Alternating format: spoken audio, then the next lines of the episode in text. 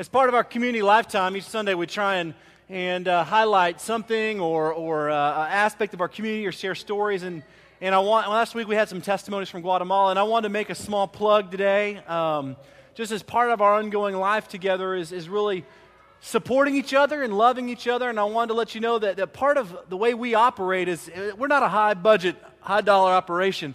And uh, a lot of the musicians and guys that we have up here do it because they love Jesus and because they love our community. And and Don has been part of our community for, I mean, longer than I have. He's been leading worship um, here. And, and Don has just released his a worship C D or a C D of his own stuff, and it's just a few songs. It's five or six songs on a little disc.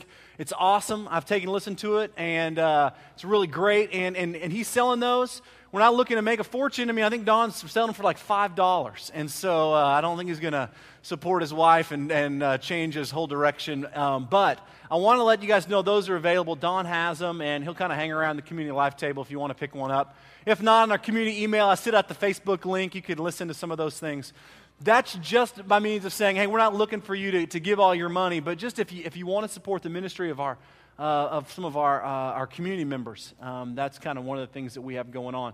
Plus, Don has got an incredible heart for Jesus and an amazing story. And if you ever get the opportunity just to sit down and visit with him and, and see him as not the guy that, that leads worship, but instead the man that loves Jesus, it's uh, it's really remarkable. So he'll be around um, today and, well, hopefully forever um, to do that. So. Um, You know, I was struck. It was years ago. Oh, I guess it was probably six years ago now. I was living in Austin, and I had just done this church event, and it was late one night, and I went out with two of these friends to uh, a restaurant after we had finished this kind of service worship thing, and it was late. And, and Austin is kind of known for its quirky little all-night late places where that's where all the, you know, fun folks come out. And so uh, we were eating one night, and it was late, and our waiter um, just kind of asked us what we were doing, and, and we kind of told him. I started telling him we were doing this church thing or whatever. And we got in this long, drawn-out conversation about Jesus, and our waiter was, you know, dreadlocks down to his waist and covered in tattoos, just didn't really look the part of, like, what you would think typical church person would look like. But we got in this conversation about Jesus. And, I mean, it was like we were connecting on, on all these amazing points and things, and we were talking about Christ and Jesus, the teacher and philosopher and stuff, and, and it was just this. I was thinking, here we are having this incredible conversation with this guy. But then everything took a really funky turn when I mentioned, and I started shifting the conversation from Jesus, philosopher, teacher, to Jesus, Redeemer, Son of God. And everything got a little bit different. And then for, for about ten minutes, our waiter stood there, and he rifled through books and people and authors and, um, and, and thinkers. And he rattled off all these ideas about how Jesus really couldn't be God's son and how it, you know, it just didn't fit the structure of who God would be to have this son that would do all these things. And, and he went through this whole thing, and we just listened and listened and listened and listened. And finally he came to the end of this thought pattern, and he just stopped. And he stood there in silence for what must have been a couple of minutes. And then he said, he said, man, I, I respect you, but it just doesn't make any sense. This Jesus, Redeemer, Son of God, doesn't make any sense. Two weeks ago, I was standing in this little tiny store in Guatemala, sharing the gospel with a shopkeeper. It was a, a, I could touch both side walls, so it was real little, and I was standing there at the counter, and he's kind of kind of selling people things as they come in and out, and we're sharing the gospel, and he's telling me that his whole family are believers, all of them. His uh, wife and his, uh, his, his mom and dad and all of his family are believers. And we go through this whole thing, and we have this deep conversation, and we get to the end of this conversation, and he says basically this: it just doesn't make any sense. I just can't believe in that kind of God. I've been struck by the gospel over the past, oh, I don't know, year. I mean, but really recently have wrestled with this idea and notion of the gospel that turns the world upside down. What is it about God that doesn't make sense to our rational minds? What is it about a God who loves us in this capacity that makes our, our rational way of thinking just absolutely turns it upside down? I started thinking about these conversations. I don't know why the Lord brought them to my mind. This is this waiter conversation from years ago and this, this little Guatemalan shopkeeper, and, and how similar they were in their structure of thinking. And then I was spending some time with the Lord, and I came across that section in, in Corinthians chapter one, where we're going to spend some time today, today where, where God is, or Paul is actually talking about the that the things of God are foolishness to the world. And it all kind of started making somewhat a little clearer sense to me. And I thought that today what we would do is we would explore the message of the cross, the wisdom of God, and our absolute need for Jesus. Because from a rational thinking standpoint, God is off the charts crazy. Like, it doesn't make sense why the God of the universe would redeem mankind this way, why God would come and wash the feet of humanity, why di- God would die for my garbage, why God would even love me. I mean, it doesn't make sense. And I thought back to that conversation with that waiter where he just rationalized in his mind all the reasons why God couldn't be this way. And I thought this is an interesting place for us to start talking about the gospel today. If you've got a Bible, which they should be kind of sprinkled around you on these little, little tables there, we're going to be in the book of First Corinthians chapter one. If you've got your Bible, I want you to, uh, to get there. Um, we're going to spend a little bit of time there this morning, First Corinthians chapter one. I don't know if you remember a few weeks ago or a month ago, or actually I don't know how long ago it's been now, it's been a while. But we talked about First Corinthians chapter one. We talked about the division that was happening in the early church. We talked about that some of the, the church members in, in Corinth were saying that they follow Cephas or Peter, and some were saying, I follow Apollos, and some were saying, I follow Paul. Others were saying, I follow Christ. And, and Paul in chapter one of Corinthians is really addressing this sort of kind of thing that's happening in the church. I don't know if you remember that or if any of you were here, but, but we talked about that. And, and this section in First Corinthians one eighteen is coming on the heels of that. So Paul is dealing with this, this kind of approach by the people to rationalize and understand God from a human way of thinking. They were trying to identify the things of God with a human person. So they're saying, I identify with Apollos, or I identify with, with Cephas or Peter, or I identify with, with Paul. And Paul's actually addressing the, this crowd, this group of people, this group of Christian believers living in the middle of the secular world from the mindset that says, our rational understanding will never land us on God's infinite wisdom.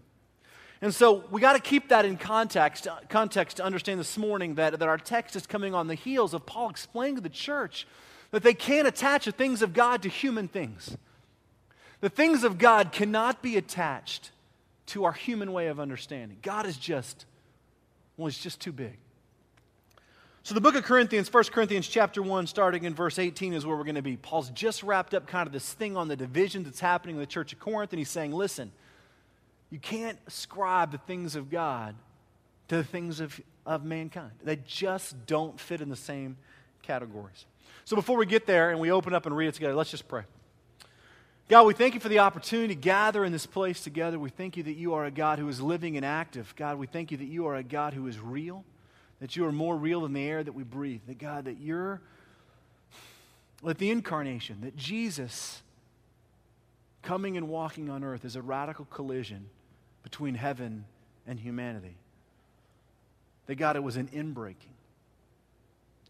And God, that so often in our lives we try and, and categorize you into our, our, our train of thoughts. We try and make you and the way you work fit into our understanding. And we make a God that is way too small. So this morning, Father, I just ask that you would break our boundaries, that you would break our concepts of who you are and how you work in the world, that you would shatter our thinking about a small God with a glimpse into a God that is infinitely bigger than anything else we could fathom or imagine. Take just a moment in your own heart and just pray. Ask God that would, God would do something just real and powerful in your life, that he would teach you something today that's specifically for you.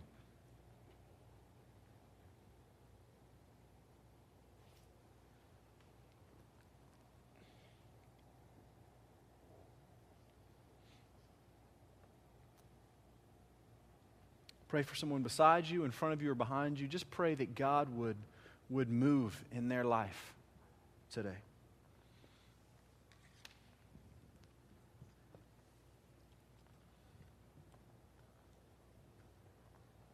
God, we love you. We know that an encounter with your word is an encounter with you, so as we open your word together, God, teach us um, in a miraculous way that only you can. In Jesus' name, amen. The book of First Corinthians, chapter one, verse eighteen. We're going to read a, a kind of long section of this, and then I'll, I'll just kind of, we'll just kind of open it and work through it, because I want us to hear it first, because I think it, it makes sense if we can put it in its context. Verse eighteen, "For the message of the cross is foolishness to those who are perishing, but to those of us who are being saved, it is the power of God. For it is written, I will destroy the wisdom of the wise. The intelligence of the intelligence I will frustrate. Where is the wise man?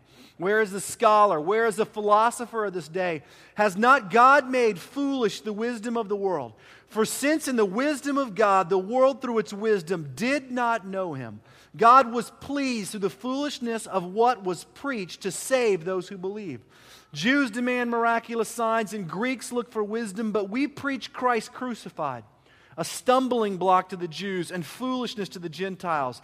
But to those whom God has called, both Jews and Greeks, Christ, the power of God and the wisdom of God. For the foolishness of God is wiser than man's wisdom, and the weakness of God is stronger than man's strength. Brothers, think of what you were when you were called. Not many of you were wise by human standards. Not many of you were influential. Not many were noble birth. But God chose the foolish things of the world to shame the wise. God chose the weak things of the world to shame the strong. He chose the lowly things of this world and the despised things and the things that are not to nullify the things that are, so that no one may boast before him. It is because of him that you are in Christ Jesus, who has become for us wisdom from God. That is our righteousness, our holiness, and redemption. Therefore, as it is written, let him who boasts, boast in the Lord." You know, I started thinking about this idea, the message of the cross. And, and the message of the cross is one of those things that we, we quickly can complicate.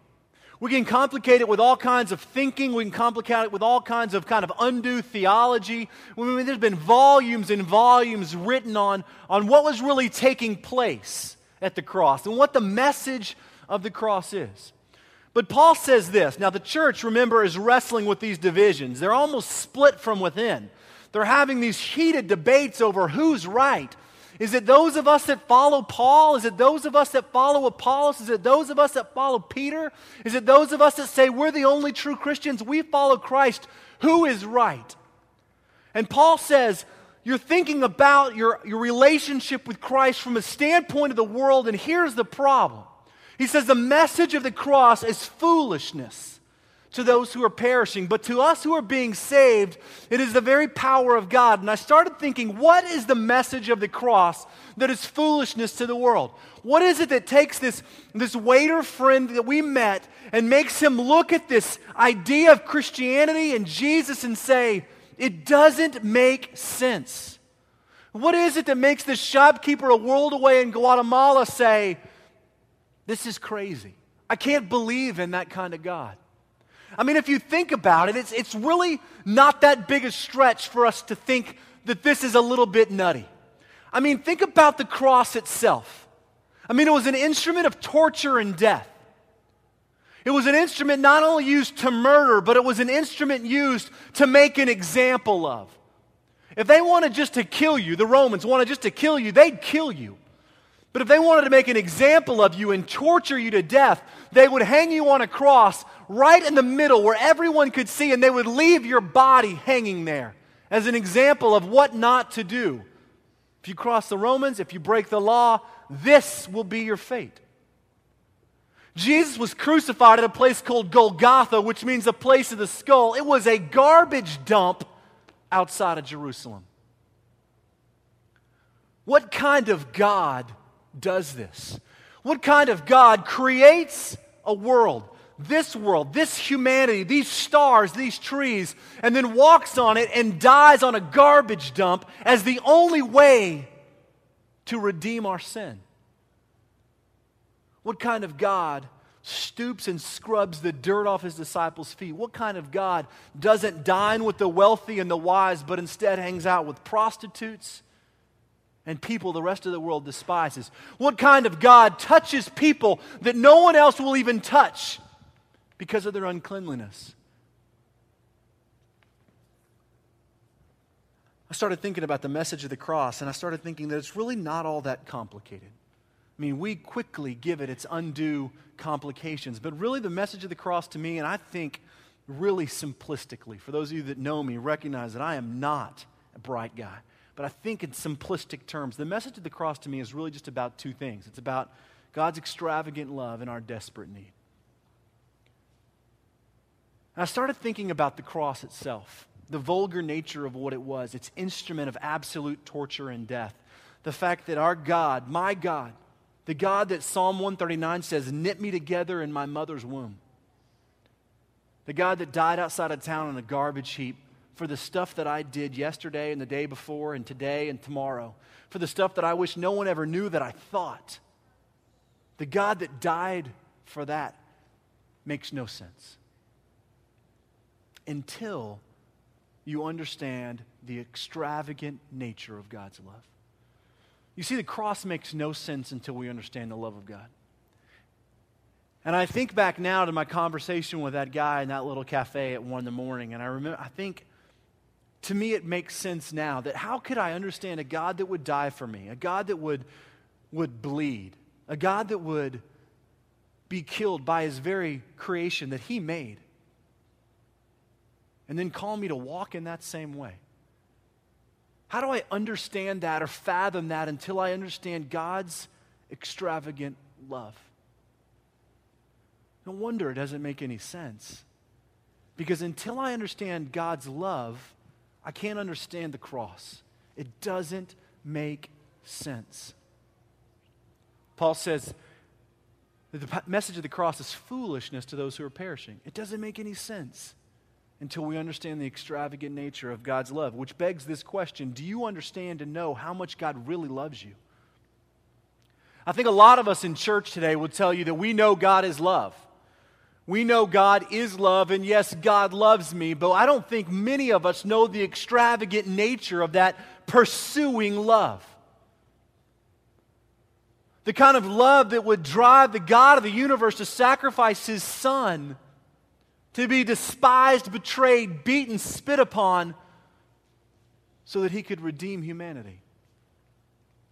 Because if we understood that kind of love, it would change our lives completely. It would turn the world upside down.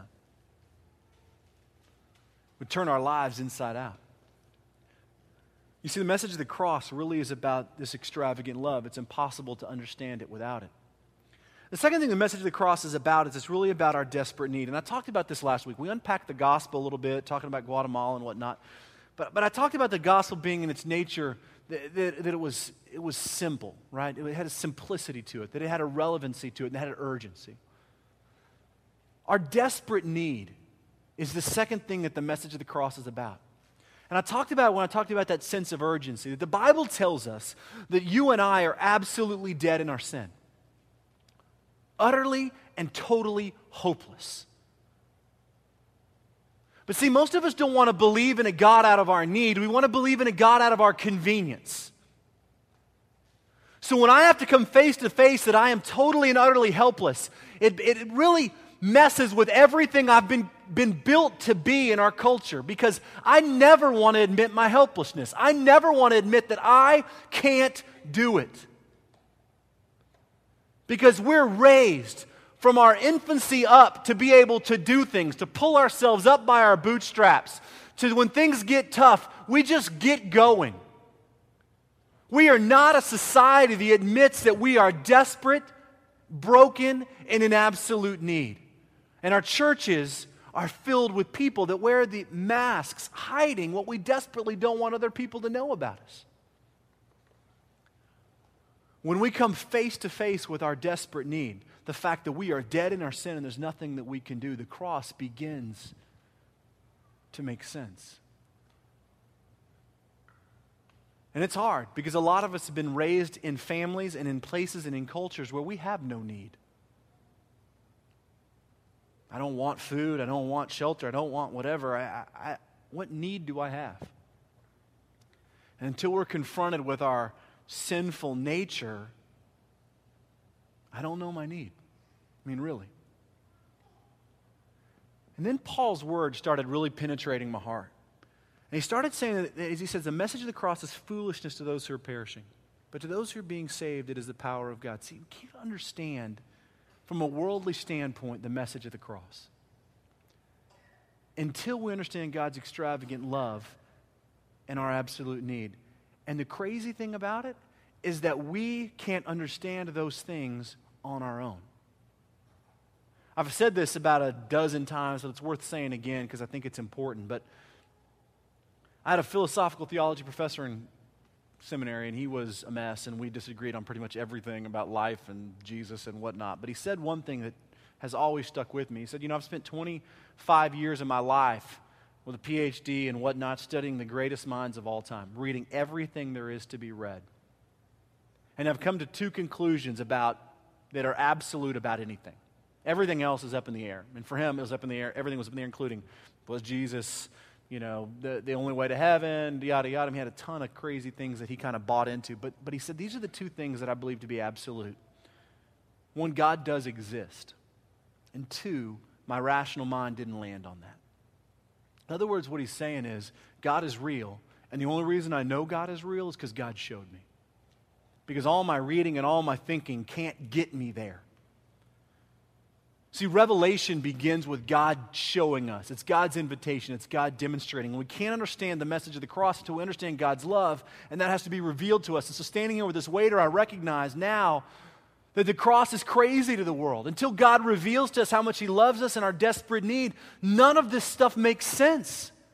I mean, it sounds absolutely crazy to the world, that, that we would forego things in our life and give money away and, and, and try and follow Jesus and touch people that, that we shouldn't have anything to do with, that we will love in a kind of crazy, God-filled, radical way, that I want to spend my time hanging out with homeless people and seeing the world differently is not because that's who I am, but it's because what God has done in me. You think this is the best way to make a living for my family? Absolutely not. But I'm compelled. I don't have a choice because God is so moved in me. I'm a prisoner of his love. And I didn't come to that on my own. God wrecked my life. Absolutely wrecked my life. The message of the cross is foolishness. Listen to what Paul goes on to say. He goes on to say this to the church. He says, where's the wise man?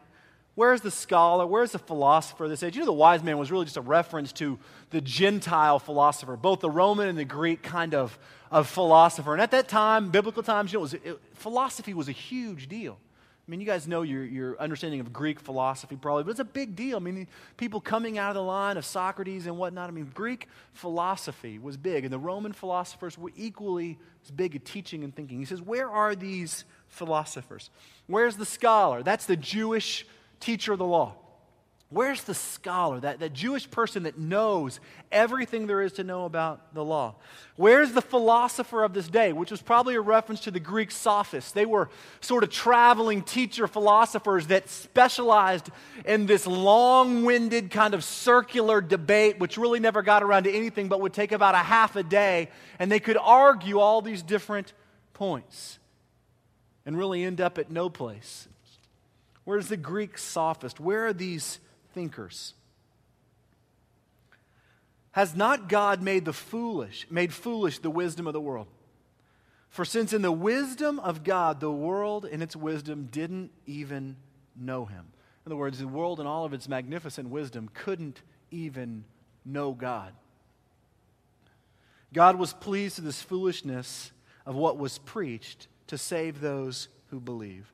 Jews demand miraculous signs, and Greeks look for wisdom. Jews are saying, show us, and the Greeks are saying, convince us. But we preach Christ crucified. I love that. So the Jews are saying, show us something miraculous, and then we will believe. Give me a demonstration, and I will believe in this Jesus or this God. And, and the Greeks, or the, the, those thinkers, those philosophers are saying, convince me. Show me a proof-positive argument that God is real.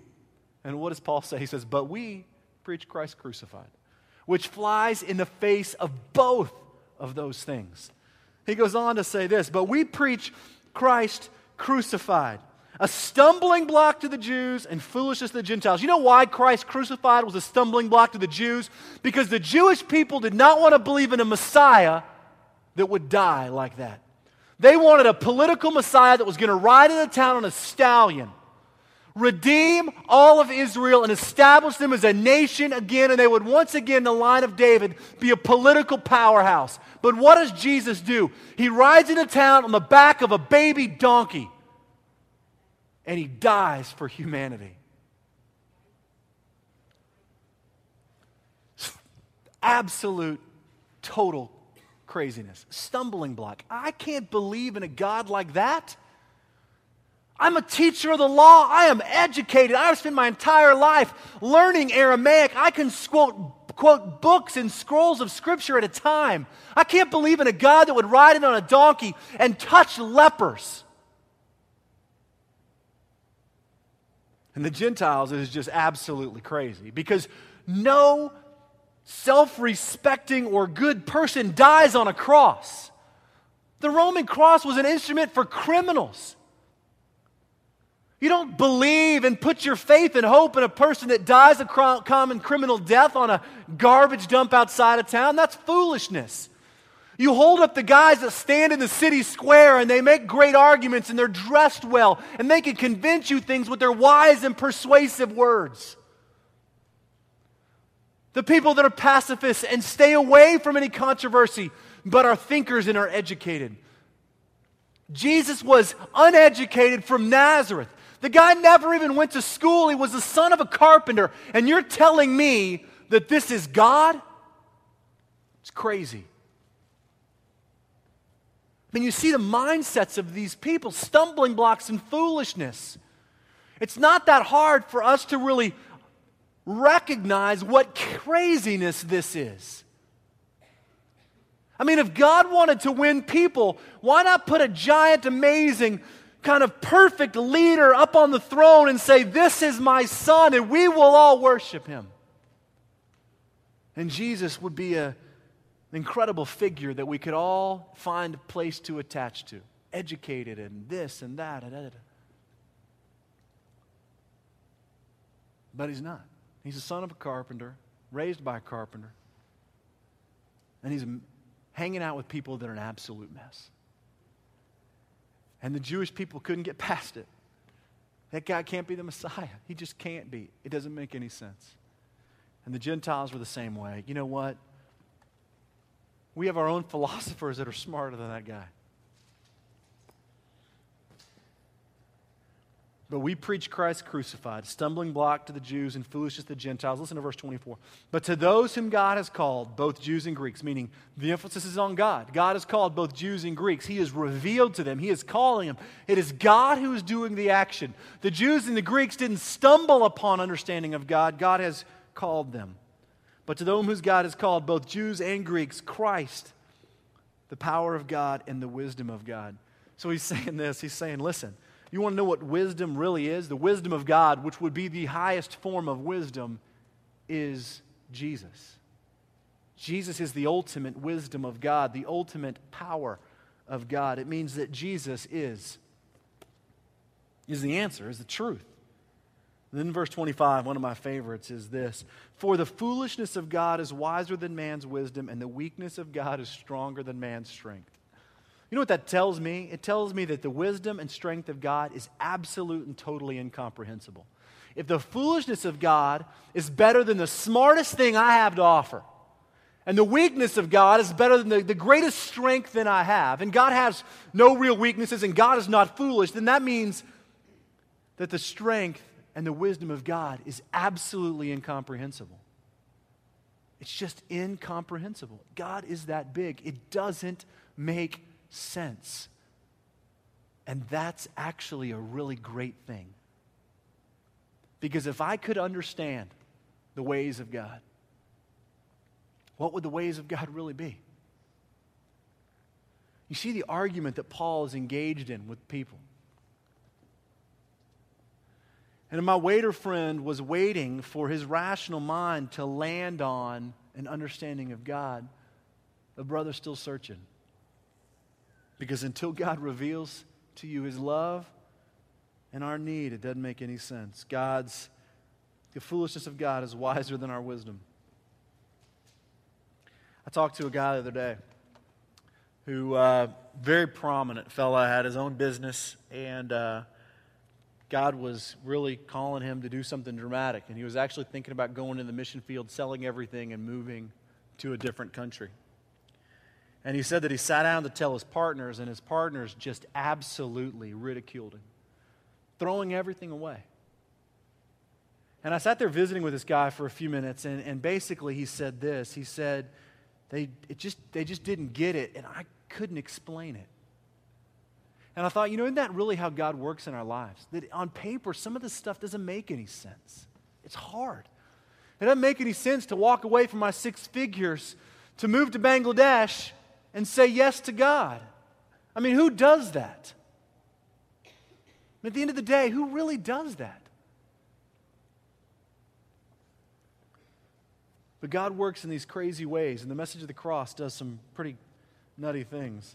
Wrapping up quickly. Brothers, think of what you were when you were called. Not many of you were wise by human standards. Not many of you were influential. Not many were noble birth. But God chose the foolish things of the world to shame the wise. I love this because I am not wise, I am not noble, and I am sure not influential, yet God decides to use me on any level as evidence that God is amazing. He's saying, listen, you're not as great as you think you are. Part of what we need to remember about the gospel is that God takes humans to convey the most important message ever told, and most of us need to come to an understanding that we're not really as good as we think we are. And we have these pretty inflated pictures of ourselves anyway. We kind of play on humility a little bit because it's a Christian thing to do, but really what we really all kind of think we're a little bit better than everybody else. I mean, the world, from the world standpoint, the robber, the criminal, the drug addict, the whatever. Paul's saying, listen, you're, you're not as great as you think you are. Because remember, the guys are in this argument. They're saying, I follow Paul, I follow Apollos, I follow Cephas. I've got it figured out. He's going, listen, you're really not that great. You're not noble, you're not wise, you're not influential. I mean, I have an ego blow there. But God chose the foolish things of the world to shame the wise. He chose the lowly things of the world and the despised things and the things that are not to nullify the things that are, so that no one may boast. It is because of him that you are in Christ Jesus, who has become for us the wisdom of God. Christ Jesus is the wisdom of God. He's our righteousness, our holiness, and our redemption. It's really all about Jesus. And then the last thing he says there is he says, let him who boasts, boast in the Lord. What does your life boast about? I mean, when people look at your life, what does it point to? I mean, from a cultural standpoint, our lives point to the things we have, cars and houses and stuff and things. Culture, our lives, we want our lives to point to, to maybe who we are, like what our career is, what we do, what our family name is, you know, those kind of things, kind of who we are. Sometimes culturally we want our lives to point to what we've overcome, the hardships, the struggles, where I came from, yada, yada. But what if we recognize that the only reason we are anything or had anything was because of Jesus? That Jesus is, as Paul just mentioned, the wisdom of God, and that in that is our holiness and our redemption. That the only reason we are is because Jesus is. And he says that our lives should boast in the Lord. What is it that people look at your life and say, man, that guy is awesome. That girl is amazing. Why? What is it? What does your life boast about? You know, the gospel is a quandary. It absolutely doesn't make sense. It doesn't make sense to the world. But to those of us being saved, it is the very power of God. This morning, I want you to come face to face with a couple of things. One, I want you to come face to face with a God who is extravagantly in love for you and, and in a way that is beyond your understanding and imagination. And that you have a desperate need for Jesus, whether you want to believe it or not. Someday you're going to come face to face with that, and I pray that God reveals that to you. You need Jesus. But I also want you to come face to face with this. What does my life reflect? Does it reflect the world? The wisdom of the world? twenty-five years of excellence in whatever? Or does my life reflect a non-noble, non-wise, non-influential person who just happens to be saved by Jesus, and anything I have is His and because of Him? I mean, this is what it means to be a follower of Christ.